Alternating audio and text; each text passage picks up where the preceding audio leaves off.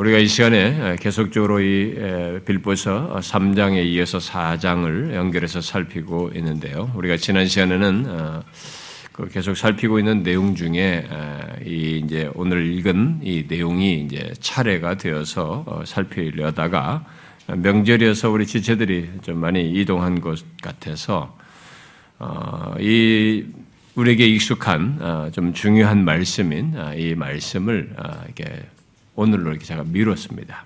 그래서 그 대신 어, 지난주는 전체 새로운 단락으로 시작되는 10절부터 20절의 단락의 배경이 되는 10절만을 우리가 살펴봤습니다. 아, 음, 그런데 지금까지 어, 지난주에 어, 언급했다시피 여기 10절부터 20절의 내용은 그 중에서도 이 11절부터 13절은 10절의 배경 속에서 이해할 때야 바르게 이해할 수 있기 때문에 사실 10절이 굉장히 중요한 것이 뒤에 이해를 위해서 굉장히 중요한 내용입니다. 그런데 지난주 말씀을 듣지 못하신 분들은 앞으로의 살필 내용들을 고려해서 꼭 들으시면 좋겠습니다. 그러면 오늘 본문을 살피기 위해서 잠시만 연결되는 내용을 상기해 보고 싶은데요.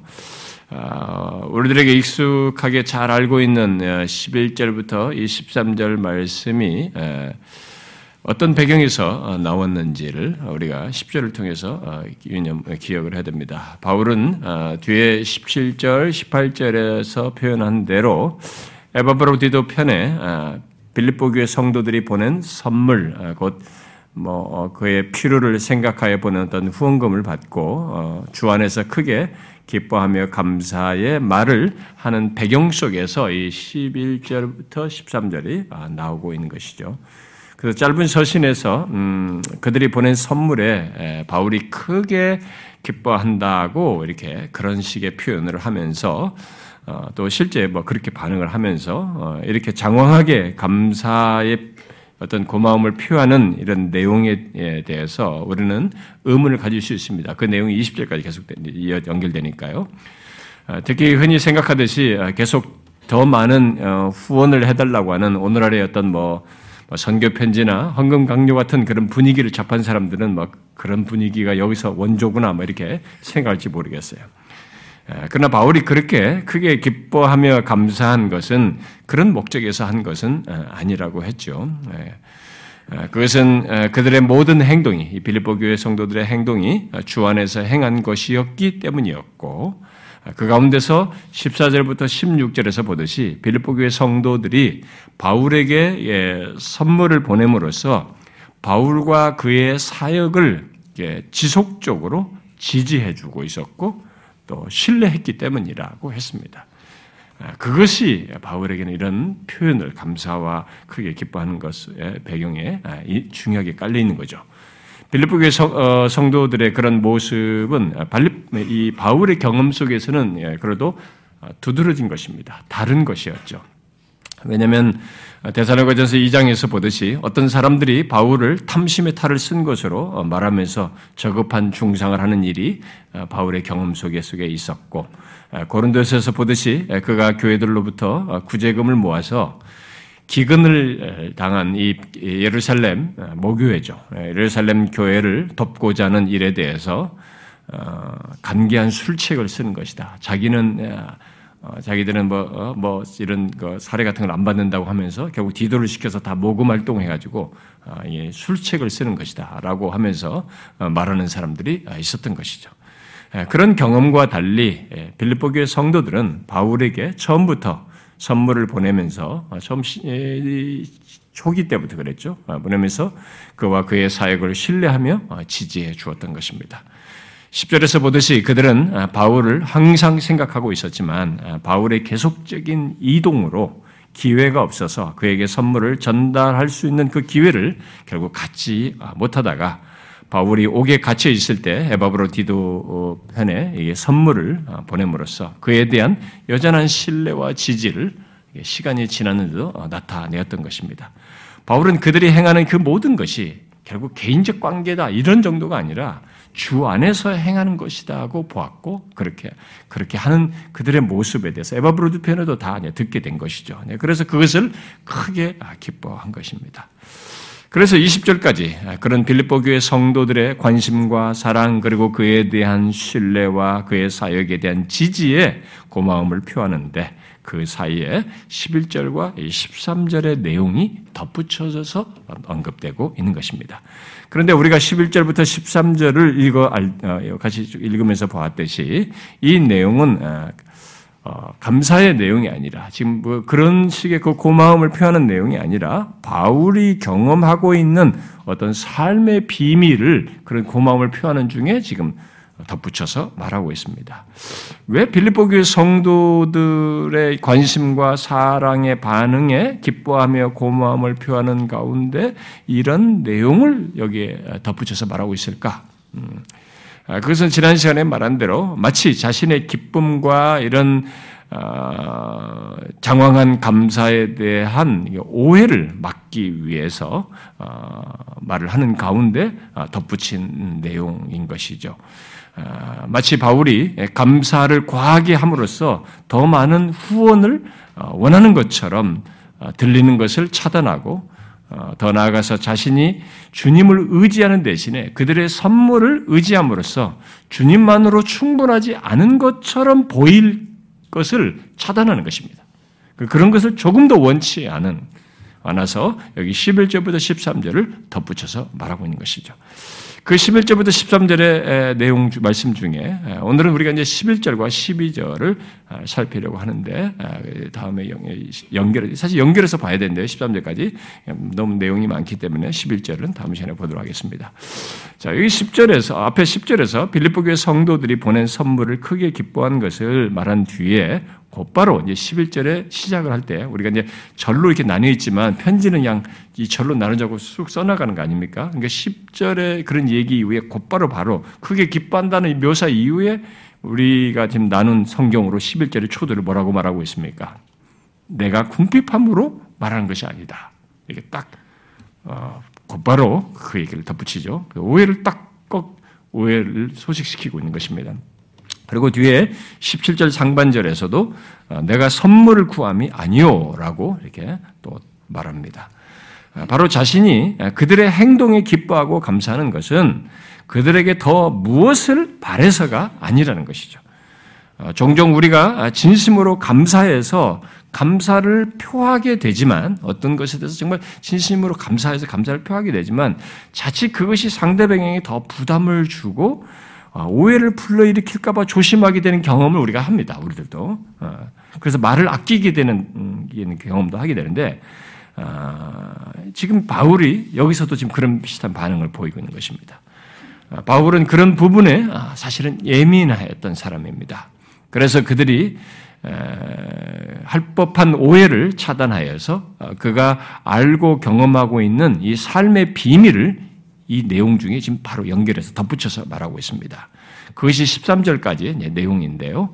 아, 먼저 이렇게 말하죠. 음, 우리가 알겠습니다만 어떠한 형편에든지 나는 자족하기를 배웠노니 나는 비천에 처할 줄도 알고 풍부에 처할 줄도 알아. 모든 일, 곧 배부름과 배고픔, 풍부와 궁핍에도 처할 줄 아는 일체의 비결을 배웠노라. 이렇게 말합니다. 바로 자신이 알고 배워서 사는 비밀스러운 삶이 있다. 이게 그들에게 보낸 것을 받으면서도 고마워하면서도 나에겐 이 비밀스러운 삶이 있다라고 하면서 그들의 오해를 막고 있습니다.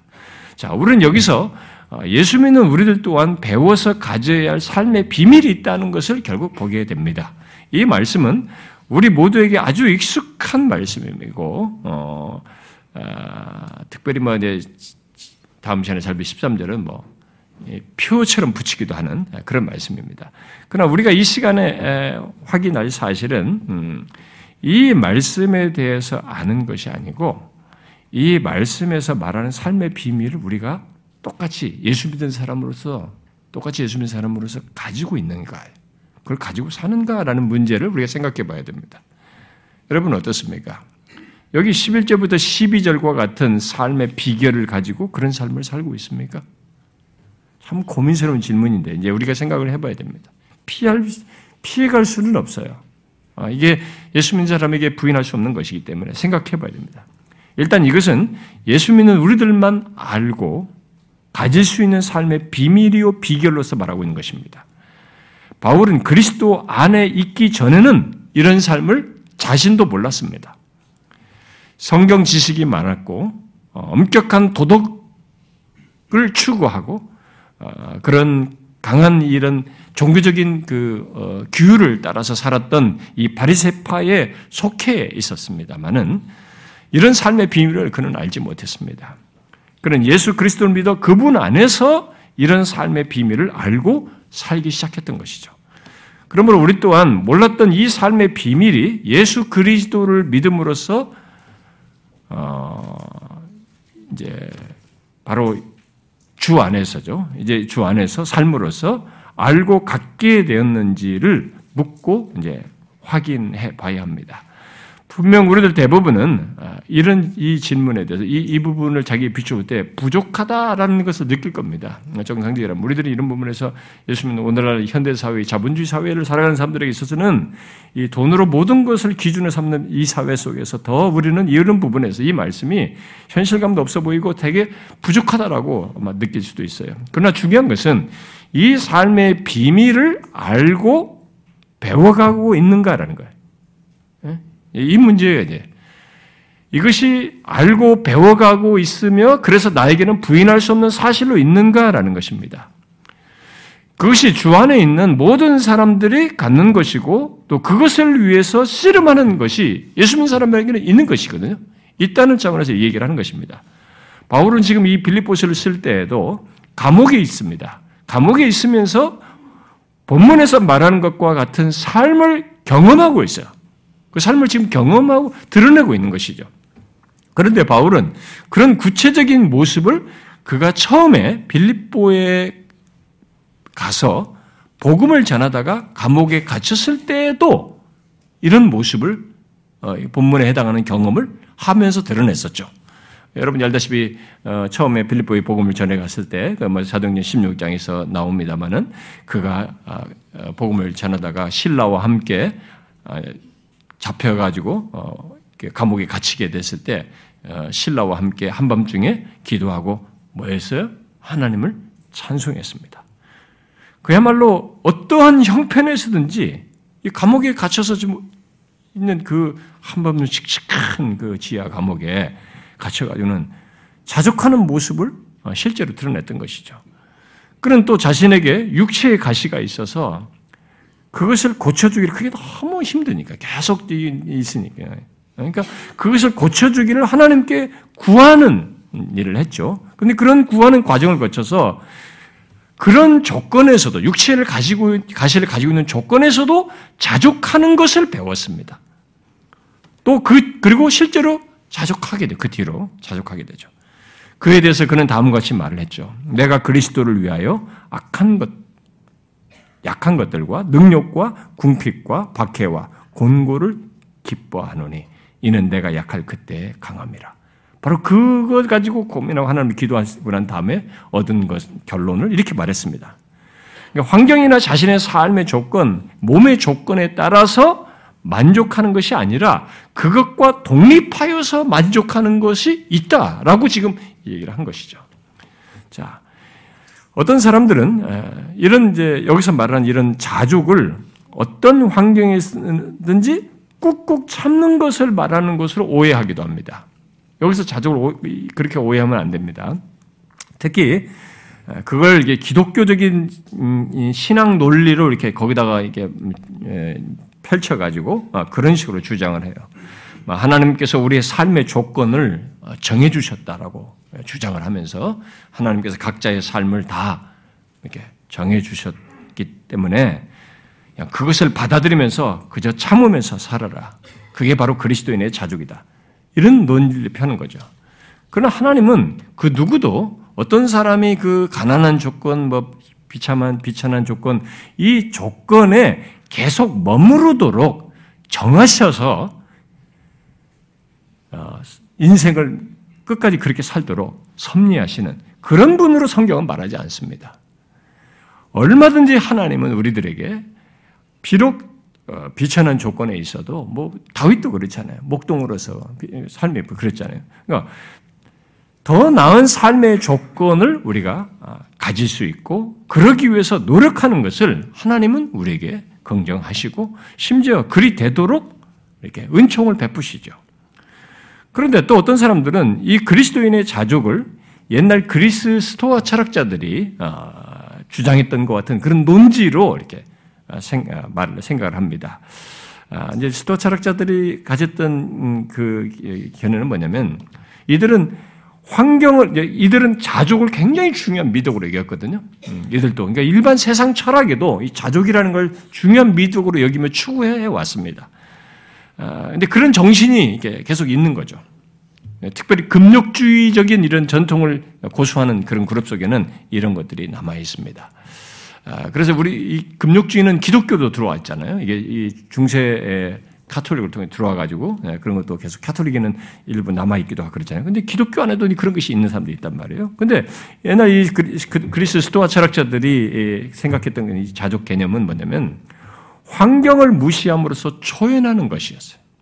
음, 그 환경을 무시함으로써 초연하는 것을 자족으로 생각했던 거죠. 그래서 그들은 인간 속에 그런 과정 속에서 어, 어떻게 초연하냐면은 인간 속에 들어있는 모든 욕망을 제거하는 거예요. 제거하면 외적인 환경으로부터 초연해질 수 있다고 본 것이죠. 그렇게 하면 자족에 이를 수 있다라고 믿었던 것입니다. 아, 그것을 그리스도인의 자족으로 오해를 하고 그런 식으로 그리스도인의 자족으로 생각하는 그런 사람들이 있습니다. 그러나 그것은 기독교 자족이 아닙니다. 여러분 불교에서도 비슷한 그런 걸 그런 자족 개념을 추구하죠. 아, 자신의 욕망과 이 감정으로부터 어, 벗어나거나 아, 끊음으로써 만족하는 상태에 이르려고 하는 이런 시도를 불교에서도 합니다. 참선, 선, 하면서 참선 그런 것을 시도하는 가운데서 그래서 그런 것을 이제는 정신의학에서 일간신문에 그게 나왔더라고요. 정신과 의사가, 신경과 의사가 불교가 이 정신과에 이런 것에 답이 있다라고 주장을 하면서 그런 걸 배워서 합니다. 아, 그러니까 이들이 자신의 욕망과 이 감정으로부터 벗어나는 것이 바로 예, 결국은 자족에 이르는 길로 주장하는 거죠. 근데 이들의 공통점은 아, 있는 환경을 없는 것처럼 부정하는 그런 특성을 가지고 있습니다. 그러면서 자신의 모든 욕망을 제거하는데 집중하면 자신의 의지로 집중함으로써 자신의 의지로 자족을 이룰 수 있다라고 주장을 하는 것이죠. 아, 그런 금욕주의적인 부정의 체험을 통한 이 소위 자족은 여기 바울이 말하는 자족이 아닙니다. 인간들이 만드는 개념이에요. 그리스도인의 자족이 아니에요. 본문에서 보듯이 그리스도인의 자족은 어떠한 형편에든지라고 말하는 부딪히는 현실 속에서 갖는 자족이에요. 엄연히 내가 피부적으로 느끼고 고통도 다 느껴지는 그 현실 속에서의 지금 자족을 일단 얘기하는 것입니다.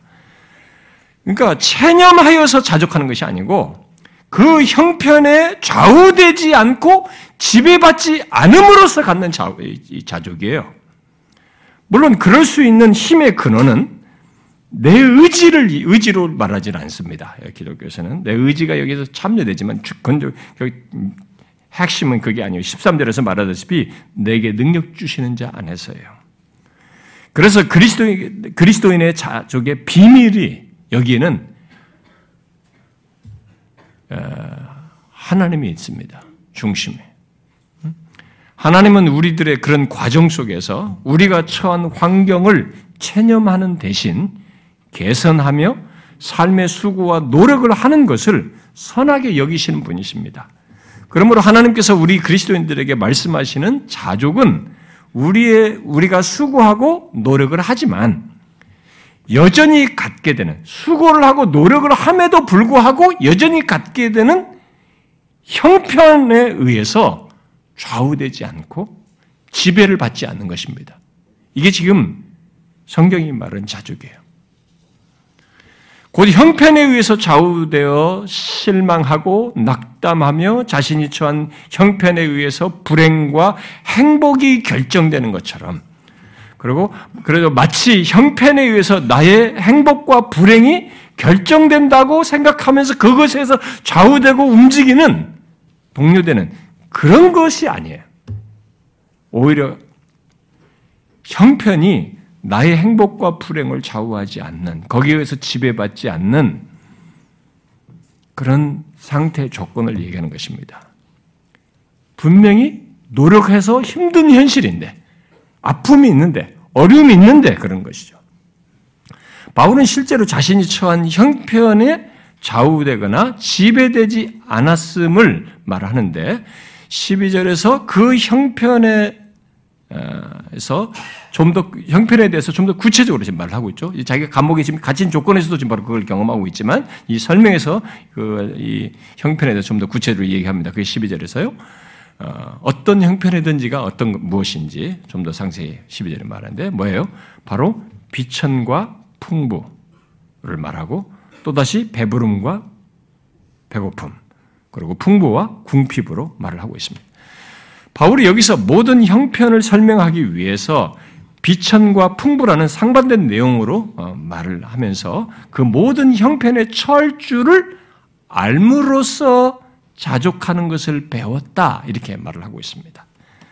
아, 우리는 보통 풍부한 조건일 때 만족합니다. 일반적으로요.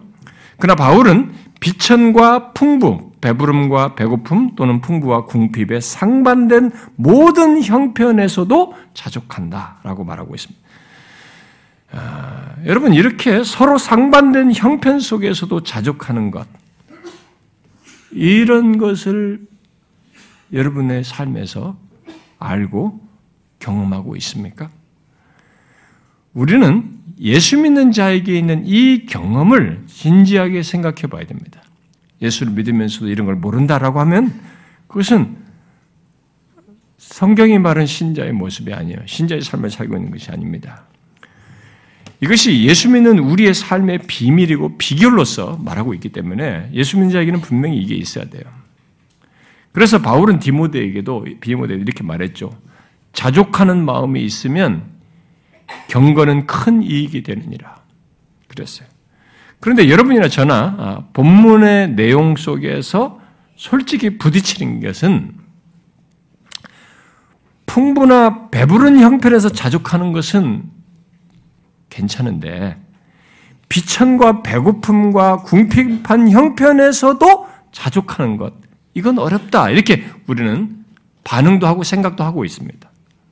그게 이제 우리에게 부딪히는 것이. 아, 그러나 우리의 본성을 놓고 보면 어, 이두 형편 다 사실은 쉽지가 않습니다. 일반적으로 비천과 배고픔과 궁핍한 형편에서 자족하는 것이 어렵다고 우리들이 생각하지만 그 반대도 그 못지않게 어렵습니다. 우리의 본성을 놓고 보면 두말할 것 없이 아, 우리들이 사람들과의 관계에서 또 직장의 곧 직장의 조건에서 비참에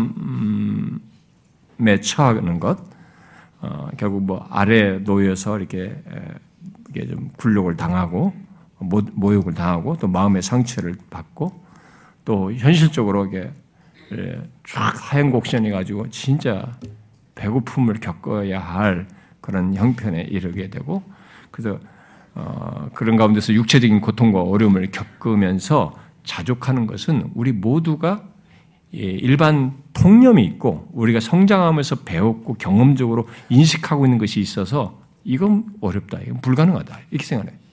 아니 그런 조건에서 무슨 자족이야? 이런 생각이 우리 쪽에 탁 있습니다. 어렵다는 생각을 하죠. 일반적으로 그런 조건과 형편에서 어, 어, 본능적으로 반응하는 것은 불만스러운 거죠. 뭐냐 이거죠. 불만, 불평, 원망을 하게 그것이 일어나는 거죠. 그런데 그것이 아니라 그런 형편을 초월해서 자, 족하는 것은 우리의 본성과 너무 다른 얘기예요. 그래서 이게 지금 그리스도 안에서 경험되는 것으로 지금 바울도 그렇게 그리스도 안에 경험한 것으로 말을 한 것입니다. 어려워요. 일반 본성을 놓고 보면. 그러나 그 반대도 마찬가지입니다.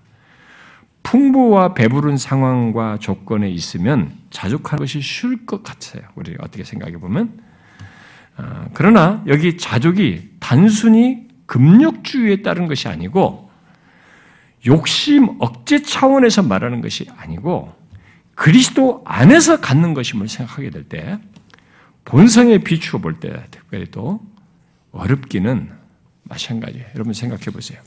우리가 모두가 경험하고 주변에서 보듯이 흔히 배부르고 풍부한 조건, 뭐 자기 욕심으로 이 사람보다 훨씬 난데도 자기 욕심 차원에서는 또 다른 논지를 펼 수도 있겠지만 우리가 기본적으로 삶에 있어서 흔히 배부르고 풍부한 조건, 부유한 형편에 처하면 그리스도 안에서 자족하는 것이 아니라 오히려 하나님으로부터 마음이 멀어지고 스스로 잘 살 수 있는 것처럼 반응하는 게 우리입니다.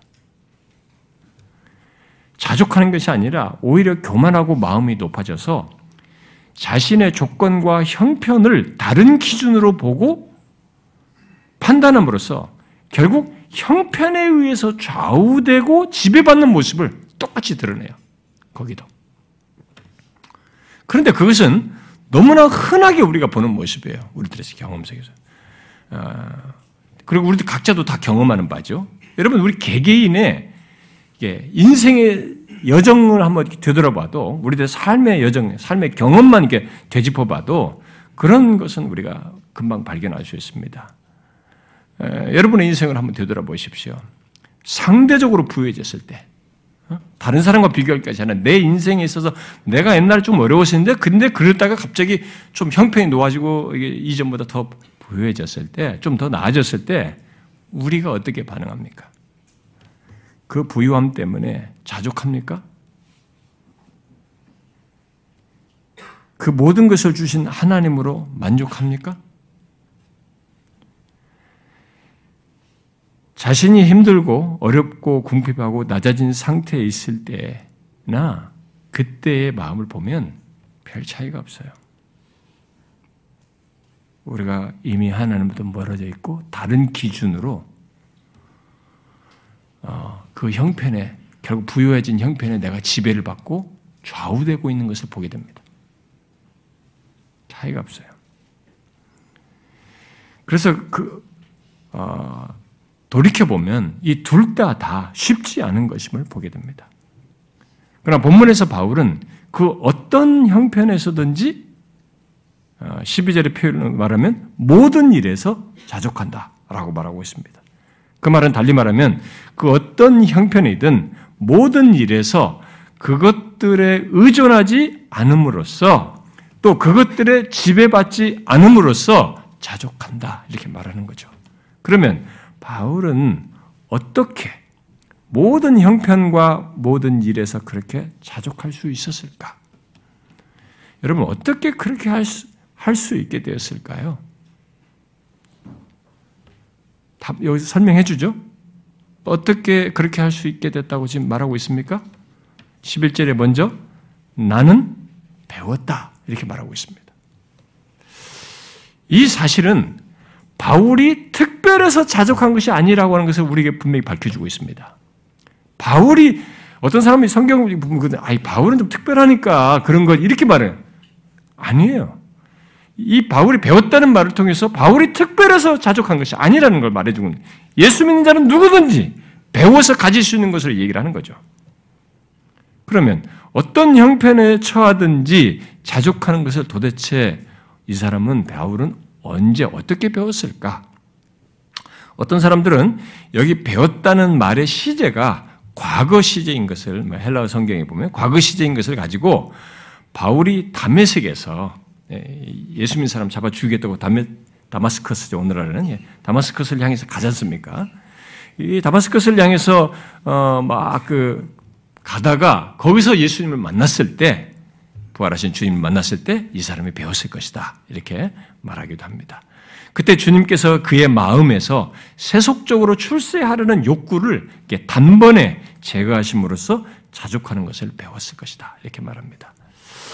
아, 그러나 이 어떤 다른 아, 사람은 아, 로버트슨 같은 사람은 여기 배웠다라는 말의 시제가 과거인 것은 어떤 한 시점을 얘기하는 게 아니고 여기 이 과거 시제는 초시간적인 부정과거다. 바로 불변적인 부정과거다라고 하면서 바울의 모든 삶을 요약한 것이다라고 설명을 합니다.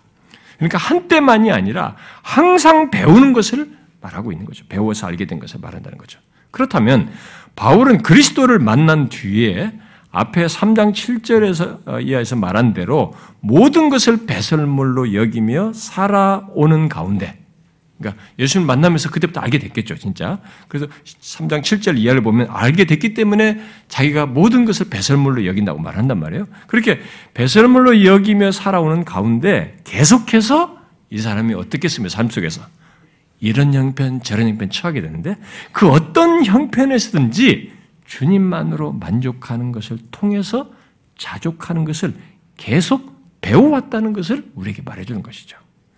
물론 그 과정 속에서 그가 비천에 처하고 배고픔과 궁핍에 처하는 것 뿐만이 아니라 상대적으로 풍부와 배부름에도 처하는 것을 경험적으로 아는 것이 있었고 그런 알매 과정을 통해서 결국 자족하기를 배웠다라고 말을 해주는 것입니다.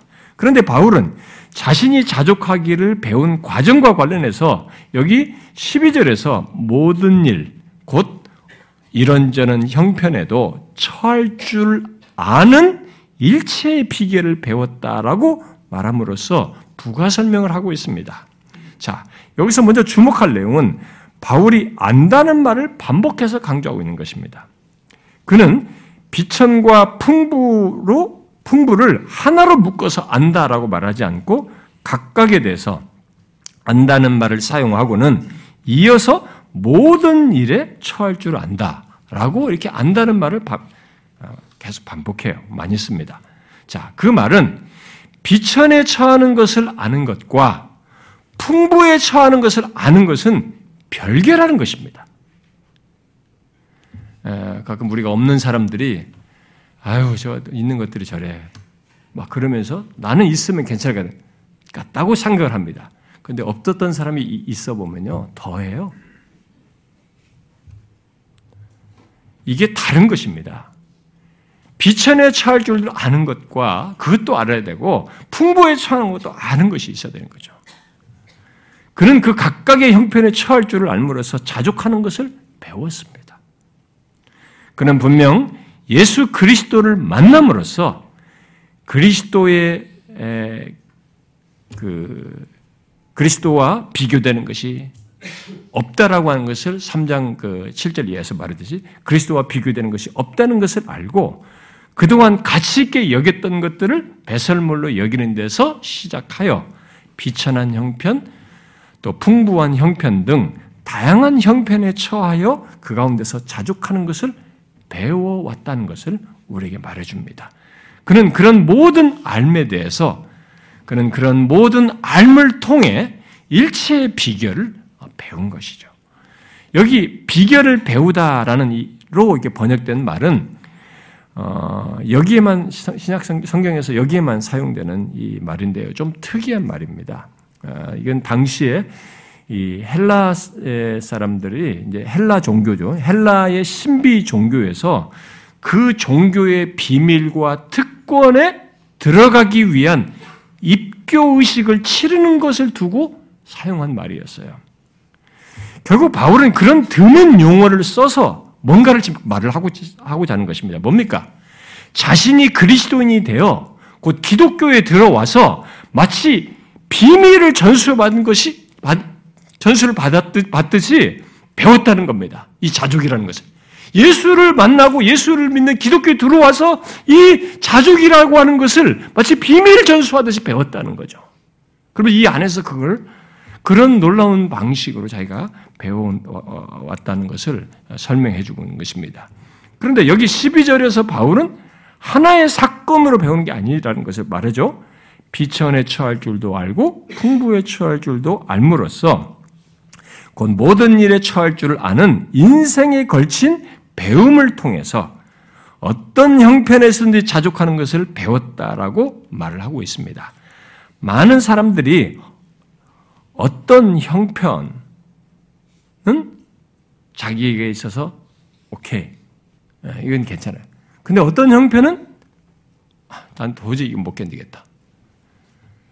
예, 힘들어하고 그래서 그 형편과 처지를 견디지 못하여 그냥 불만을 토해내고 튀쳐나가 버리는 벗어나 버리는 나는 이렇게 못 살아 아, 이렇게 하면서 반응하는 이런 일을 합니다. 그러나 바울은 모든 형편에 처할 줄을 알았습니다. 그리고 그 가운데서 자족을 배운 겁니다. 그러니까 이 모든 형편에 처할 줄을 모르면 그리스도 안에서 주님과의 관계 속에서 처할 줄을 모르면 자족이라는 것은 못 배우는 것이에요. 예수 그리스도를 만남으로부터 시작해가지고 인생 내내 모든 형편에 처할 줄을 알므로써 이것을 배운 거죠. 그런데 여러분도 알다시피 바울은 비록 예수 그리스도를 만나 그리스도인이 되었어도 여러분 바울이라는 사람이 어떤 사람입니까? 적극적으로 나서서 예수 믿는 사람 잡아 죽이겠다고 담메색으로 간 사람 아닙니까? 그러니까 이 사람의 고유한 성격, 특성이 있는 거죠. 내적인 특성들이 있는 것입니다. 어? 그렇게 그리스도를 잡아 죽이겠다고 나설 정도로 적극적이고 활동적인 성격을 가지고 있는 거죠. 어? 그 사람은 이 사람의 또 고유한 내적인 특성이 있잖아요. 그거 그대로 가지고 있는 겁니다. 근데 예수 믿으면 성격이 갑자기 적극적이던 사람이 우울 모드로 바뀌는 거 아니잖아요. 우리는 그 그대로 있습니다. 제가 예수 믿기 전에 지금이나 이 성격 그대로 있는 거죠, 사실은요. 이게 방향을 어디로 가느냐에 달라진 것이지, 그건 우리 고유한 인격체의 기능과 이런 것들은 다 고유가 가지고 있는 것입니다. 이 사람도 가지고 있었어요. 자, 그렇다면, 이전 모습으로는 처하기 힘들어 하는 형편이 이 사람에게 분명히 있었을 겁니다. 여러분이 생각해 보세요. 알다시피, 이 사람은 그렇게 성격도 적극적인 데다가 활동적인 사람인데다가 로마 시민권을 가진 사람이에요. 그래서 로마 시민권을 가지고 성장한 사람입니다. 그리고 인텔리예요. 굉장한 지성인입니다. 그런데 그가 감옥에 갇히고 궁핍에 처하고 노예들과 함께 보내요. 노예들에게 복음 전하고 노예들을 만나고 여타의 이유로 자꾸 그런 삶 속에서 비참에 처하게 되는 겁니다. 그런 상황들이 자꾸 처하게 돼. 한번 생각해 보세요. 그런 일이 계속 일어나 그에게 계속 있었습니다.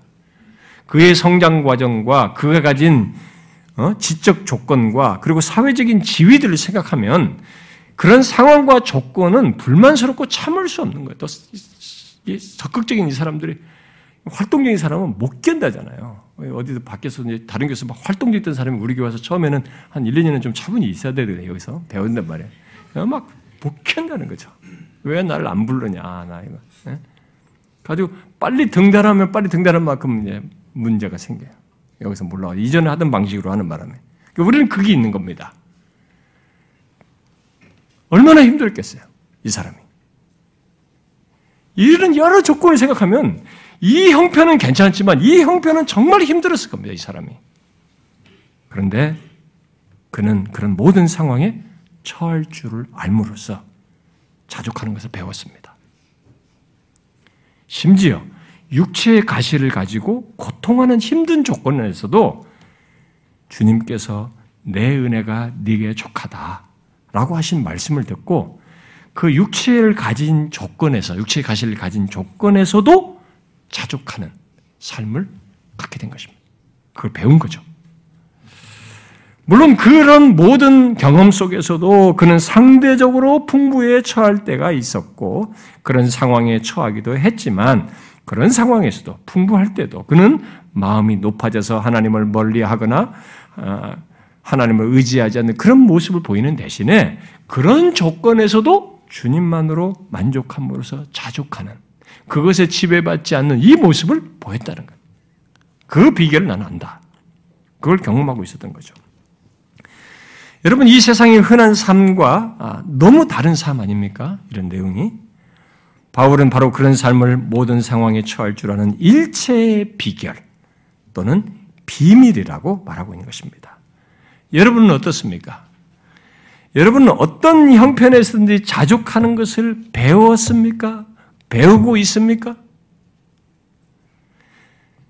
처음 예수를 만난 뒤로부터 그리스도 안에서 갖는 이 특별한 삶의 비밀을 모든 형편 속에서 배워 자족하는 삶을 사느냐는 거예요. 오늘날 같이 내가 원하는 것을 기준 삼아서 불만을 갖고 터트리고 어, 드러내는 이런 세상 분위기 속에서 어떤 형편에서도 자족하기를 배우고 또 그렇게 산다는 것은 야 웃기는 얘기다. 그런 게 어딨냐? 너무 이상적이다. 이렇게 말할지 모르겠어요. 여러분도 그렇게 생각하시나요? 예수를 모르는 사람들에게는 그렇게 맞게 말할 수 없어요. 그들에게는 아는 바가 없거든요, 이게. 이상적인 얘기죠. 비현실적인 얘기입니다. 그러나 예수 믿는 우리가, 우리는 이것을 압니다. 우리가 다음 시간에서 더 정확하게 알겠, 알겠습니다만, 일단 우리가 자족하는 삶의 중심에는 하나님이 계셔요. 만일 하나님을 빼면 또 우리를 영원히 구속하신 우리 주님을 빼면 어떤 형편에서는 자족하는 것은 정말 비현실적인 것이고 객기일 수도 있어요. 그냥 막 꾹꾹 참는 것이고 내 마음을 생각을 망각의 세계로 가도록 하는 이런 정신의학적이든 뭐 불교 선의 그런 어, 도량이든 그런 방식으로밖에 안 되는 자기 의지에 매달려서 하는 것밖에 없지 실제로 이것을 경험하면서 갖는 것은 그리고 그것들 삶 속에서 하나의 사건을 득도하는 문제가 아니라 지속적으로 갖는 문제는 또 다른 얘기야. 우리에겐 우리의 삶의 주권자이신 하나님이 계십니다. 그래서 어떤 형편에서든지 자족하는 것을 배울 수 있고 그렇게 어떤 형편에 처했는데 거기서 그 이 궁핍함에 궁핍한 형편에 처하는 것을 아는 것이 알고 거기서 자족을 경험하는 이 과정에서 우리는 하나님과의 관계 속에서 이 모든 것을 경험하게 되는 일이 있게 되는 거죠. 우리는 그 내용을 다음 시간에 연결해 살피겠습니다만은 그래서 먼저 지금 그 뒤로 하고 먼저 묻고 싶은 것은 어떤 형편에서든지 자족하는 것을 알고 배워 삶으로 갖는 것이 여러분들에게 있느냐는 거죠. 이런 세계에 대한 알미 있습니까? 예수를 믿게 되는데 이 세계를 모른다. 이것이 나의 삶에서 전혀 없다. 그건 아닙니다. 그건 예수를 모르기 때문일 겁니다. 여러분 이것을 아십니까? 어떤 형편에서든지 자족하는 것을 알고 배워 삶으로 갖는 것. 여러분들은 이 본문이 말한 이 세계를 알고 있습니까? 이걸 삶으로 가지고 있나요? 카슨이 이 자족의 비결과 관련해서 다음과 같이 말했습니다. 자족의 비밀은 대개 호화로운 환경이나 박탈당한 환경에서 배울 수 있는 것이 아니다. 양쪽 환경 둘 다에 노출됨으로써 배울 수 있다. 당신이 부유한 가정 출신이라면 어떤 것에도 부족함을 경험해 보지 않았을 것이다. 당신이 소중하게 여기는 어떤 것을 빼앗겨 보지도 않았을 것이다. 갑자기 불가피하게 가난해진다면 당신이 그 상황에서 편안하고 만족하는지 못하는지에 따라 문제가 달라진다. 그러나 반면에 당신이 실제로 가난한 환경에서 자란 사람일 수도 있다. 아마도 불확실성과 박탈감을 경험한 박탈감을 경건한 방법으로 다루는 법을 배웠을 것이다. 이제는 당신이 갑자기 부유해진다면 당신이 만족할 수 있느냐 아니냐에 따라 문제가 달라진다. 그것이 당장에 당신을 타락시킬 것인가 아니면 당신은 이 모든 소유물로 인해 거울에 비친 자신을 거의 바라볼 수 없을 정도로 큰 죄책감을 느낄 것인가? 바울은 자신의 만족이 양쪽 다의 조건 아래서 힘을 발휘했다고 조심스럽게 주장한다. 나는 비천에 처할 줄도 알고 풍부에 처할 줄도 알아 모든 일 곧 배부름과 배고픔, 풍부와 궁핍에 처할 줄을 아는 일체의 비결을 배웠노라. 그는 종종 부유함에 동반되는 거만을 피해버린다. 또 종종 가난에 동반되는 일종의 영적 교만 역시 피해버린다. 적나라한 사실은 바울의 만족이 환경과 전적으로 독립되어 있기 때문에 그가 양쪽 환경에 모두 만족한다는 것이다. 바울의 만족은 그가 그리스도 예수를 누린다는 사실에 초점이 맞춰져 있다. 이것은 그가 경험을 통해 자기 환경이 어떠하든지 만족을 배웠다는 말이다. 우리는, 우리도 바울처럼 이런 맥락에서 배워야 합니다. 어떤 환경에서든지 그리스도 안에서 그 환경을 봄으로써 배워야 돼요. 풍부할 때도, 비천에, 비천할 때도, 배부른 상황에서도, 배고픈 상황에서도 그리스도를 바라봄으로써 그 상황을 그리스도 안에서 봄으로써 배워야 돼요. 자족하는 것을 어, 배울 좀 더 구체적인 조언을 여러분들이 듣고 싶다면 아, 저는 마지막으로 여기 로준스 목사가 바울이 자족하는 것을 배우는 과정에서 적용했을 것이라고 추론하여 말한 것을 좀 인용해 드리고 싶습니다. 아, 이 사람의 나름의 정리이죠. 그런 바울이 자족하는 것을 배우는 과정에서 성경이 증거하는 바를 자신이 처한 환경들 속에 계속 적용함으로써 배웠을 것이라는 거예요. 그러면서 바울이 추론하고 적용했을 그 성경의 증거가 무엇인지를 이렇게 일곱 가지로 말을 해줍니다. 아, 그것을 잠깐만 인용해 드리겠어요. 아, 그것은 우리들이 모든 환경에서 자족하는 걸 배우는 데 있어서 적용할 똑같이 성경의 사실이기도 하기 때문에 어, 참조할 만하다고 봅니다. 그가 이렇게 말했어요. 저는 사도의 논리가 다음과 같은 단계를 따른다고 생각합니다. 그는 스스로에게 이렇게 말했습니다. 첫째로, 환경은 언제나 변하고 있다.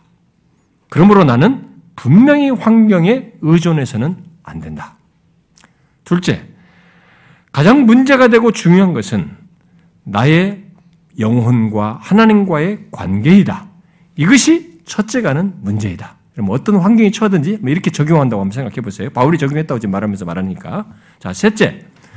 하나님께서는 아버지로서 내게 관심을 갖고 계신다. 하나님을 떠나서는 내게 아무 일도 일어날 수 없다. 내 머리털 하나라도 다 세신 바 되었다. 결코 이 사실을 잊어서는 안 된다. 넷째, 하나님의 뜻과 하나님의 길은 하나의 커다란 신비이다.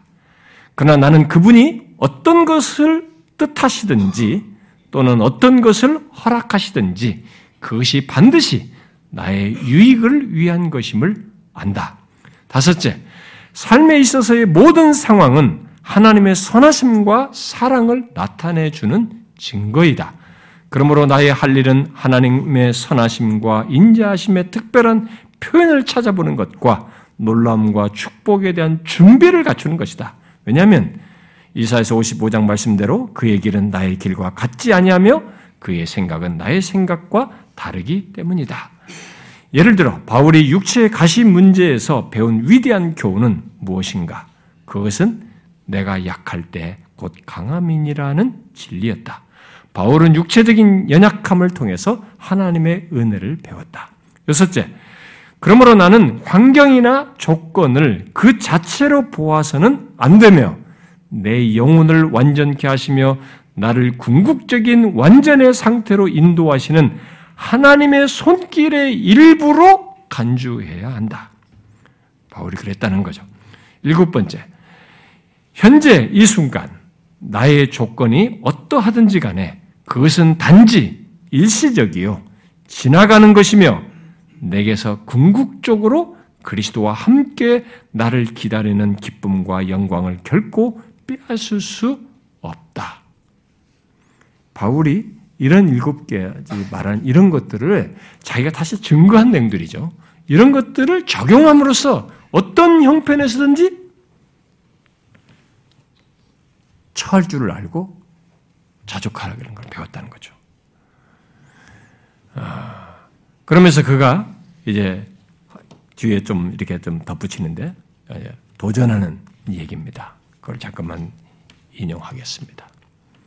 분명하게 드러나는 큰 원칙은 바울이 항상 그리스도 안에서 즐거움과 만족을 발견하기를 배웠다는 것입니다. 우리는 그리스도를 의존하기를 배워야 하고 그렇게 하기 위해서는 그분을 알기를 배워야 하고 그분과 영적인 교제를 갖기를 배워야 하며 그분 안에서 즐거움을 발견하기를 배워야 합니다. 이것을 쉽게 표현해 보겠습니다.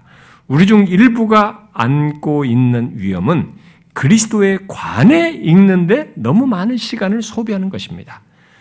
우리가 책을 읽을 수 없는 날이 임하게 될 것입니다. 그때 우리가 뭐 늙으면 못 읽죠. 예, 예, 시력도 난데요. 그때 시험이 임하게 됩니다. 여러분은 귀나 눈이 멀게 되더라도 이 샘이 여전히 열려 있을 만큼 그분을 잘 알고 있습니까? 바로 이 셈은 아까 그리스도를 의존하고 그분 안을 알고 그분과 영적인 교제와 그분을 즐거워하는 그런 셈이죠. 그분 안 그리스도 안에서의 셈이죠. 그러니까 이렇게 언젠가 책에만 의존하던 사람이 책이 다 읽을 수도 없을 때에도 이 셈은 여전히 마르지 않느냐? 그 얘기 묻는 겁니다. 이 셈이 여전히 열려 있을 만큼 그분을 잘 알고 계십니까? 그분에게 얘기할 수 있고 그분의 말씀을 들을 수 있으며 항상 그분을 즐거워할 수 있을 만큼 그분을 잘 아십니까? 그분과의 관계에 의지하고 있기 때문에 다른 어떤 것도 실제로 문제가 되지 않을 정도로 모든 것이 잘 되고 있습니까? 아주 좋은 도전이에요. 여러분, 자족하기를 배우고 실제 자족하려면 기본적으로 자족할 이유, 이유와 근거요, 셈인 우리 주님 안에서 모든 형편을 보고 이 형편 속에서도 주님과의 관계를 가져야 돼요. 그를 즐거워하는 것이 있어야 하는 것입니다. 자족하기를 배우고 실제 자족하며 살려면 먼저 예수 그리스도를 그렇게 보면 먼저 예수 그리스도를 만난 자 만난 자이어야 하고 그 다음에 모든 형편을 주 안에서 보고 우리 주님만으로 만족하며 그분 안에서 즐거워하는 것이 있어야 한다는 것이죠. 그리고 그 사실 속에서 여기 로존스가 바울이 모든 형편에서 적용했을 것이라고 말하는 일곱 가지에 해당하는 그런 것들을 우리 삶 속에서 구체적으로 적용해야 돼. 근데 제가 여기 일곱 가지 이 사람이 말한 것은 우리 교회에서 수련회나 모든 것을 제가 다 설교한 내용입니다. 다 말이지. 하나님 주권을 얘기하면 다 말했던 얘기죠. 그런 사실들을 실제로 삶에서 적용하는 겁니다. 그런 것을 믿음으로 적용을 하지 않으면 자족하기 어렵죠. 배우, 자족을 배울 수가 없죠. 세상 사람과 똑같게 되는 거죠. 불만 터뜨리고 싫으면 싫은 것이죠. 여러분, 우리는 예수를 만남으로써 자족하는 비결, 바로 그 비밀의 세계에 들어온 사람들입니다. 예수 믿는 사람들은. 이제 우리는 그 다음 것이 있어야 하는 겁니다. 바로 바울처럼 이제는 이 형편, 저 형편, 모든 형편에 처할 줄을 알아야 되는 겁니다. 힘들어졌다고. 아, 내가 과거에는 이렇게 자살하고 힘들었는데 이, 내가 왜 이럴 때냐. 내 형편이 왜 이러냐. 심지어 예수 믿어서 내 팔자가 그러냐. 이런 말까지 쓴대. 말도 안 되는 얘기를 하는데. 바로 주님 안에서 이 형편을 보고 주님 안에서 만족함으로써 모든 형편에 처할 줄 아는 것. 이것을 배워야 됩니다. 그렇게 되면 음, 형편에 의해 좌우되지 않고 지배받지 않은 채 자족하는 이 바울이 말하는 크리스찬들의 비밀로 말하는 이 세계를 우리도 삶으로 갖는 것입니다. 여러분, 이 자족하는 삶의 비밀을 삶 속에서 계속 배우십시오. 아셨어야 할 뿐만 아니라 지금까지도 배웠어야만 할 뿐만 아니라 앞으로도 배우셔야 합니다. 어떤 형편에도 처할 줄 알아야 됩니다. 그래서 처할 줄 알기 위해서는 아까 일곱 가지 이런 거 말한 것처럼 이게 하나님과 무관한 현실이 아니라는 걸 봐야 되고 거기서 주님만으로 만족하는 이 이유에 대해서 그리스도 안에서 보아야 되고 이런 것들이 신앙의 믿음의 반응이 있어야 됩니다. 그런 것 없이 아, 예수 믿으면 이런 것이 자동적으로 있을 것이다. 그렇지 않아요. 오늘날 예수 믿는 사람들을 오도한 가르침 중에 하나가 고지론이죠. 예수 믿어서 잘 되고 성공하고 복 받는 것. 이것만 말하니까 이 자족이 오늘 예수 믿는 사람들에게 모르는 세계가 돼버린 겁니다. 다 예수 믿어서 성공담만 얘기하니까. 그 성공담도 이런 자족을 성공담으로 얘기한 것이 아니라 이 세상적 기준에서 높이 올라간 거 가지고 번 것 가지고 자, 성공담을 얘기하니까 그것을 하나님 팔아먹으면서 얘기하니까 이거 상대적 박탈감이 있는 거예요. 모든 사람들. 예수 믿는 사람들이 나는 뭐지? 예. 자족하면서 사는 사람. 형편에 이런데도 자족하면서 사는 사람한테 박탈감이 있는 거예요. 그럼 나도 예수 믿으면 저렇게 돼야 되는데. 그러니까 그런 가르침을 우리가 유포하다 보니까 이런 기복신앙에 젖은 사람들이 삐뚤어지게 나가는 겁니다. 그러니까 예수를 얘기하는데 욕되게 예수를 믿는 거죠. 그런 논리를 가지고 말하니까 세상 사람들이 자기들과 하나도 다를 바 없는 겁니다. 하나님만 끼었지 자기들과 하나도 다를 바 없는 거야. 하나님 이용해서 성공하는 거지. 아, 잘못 믿는 거죠. 그래서 제가 기복신앙이 제일 파괴적이다고 말하는 겁니다. 그건 출발을 잘못했어요. 그리고 신앙의 내용도 잘못되어 있고 그것의 결론도 잘못될 겁니다. 분명히 그래요. 우리는 이 세계를 알아야 됩니다. 세상적 기준으로 말하는 것이 아닙니다. 이 형편에 처할 줄을 알아야 돼요. 거기서 주님을 봐야 됩니다. 주님과 교제를 봐야 돼요. 교제를 해야 되는 거죠. 주님을 즐거워하는 것, 주님만으로 만족하는 것이 무엇인지를 그리스도 안에 얼마나 부유한 것이 있는지를 바울이 3장 7절 이하에서 말한 것 같은 이 내용을 우리도 알고 가짐으로써 자족하는 걸 배워야 됩니다. 이게 그리스도인이에요. 우리는 앞으로도 더 배우겠죠? 현재 진행형입니다. 그러나 배웠다는 것에 대한 표시가 지금까지도 하나도 없다면 그건 문제인 겁니다. 지금도 드러나고 있어야 되고 그 부족한 부분이 계속 배우면서 더 성숙해 나가야 될 것입니다.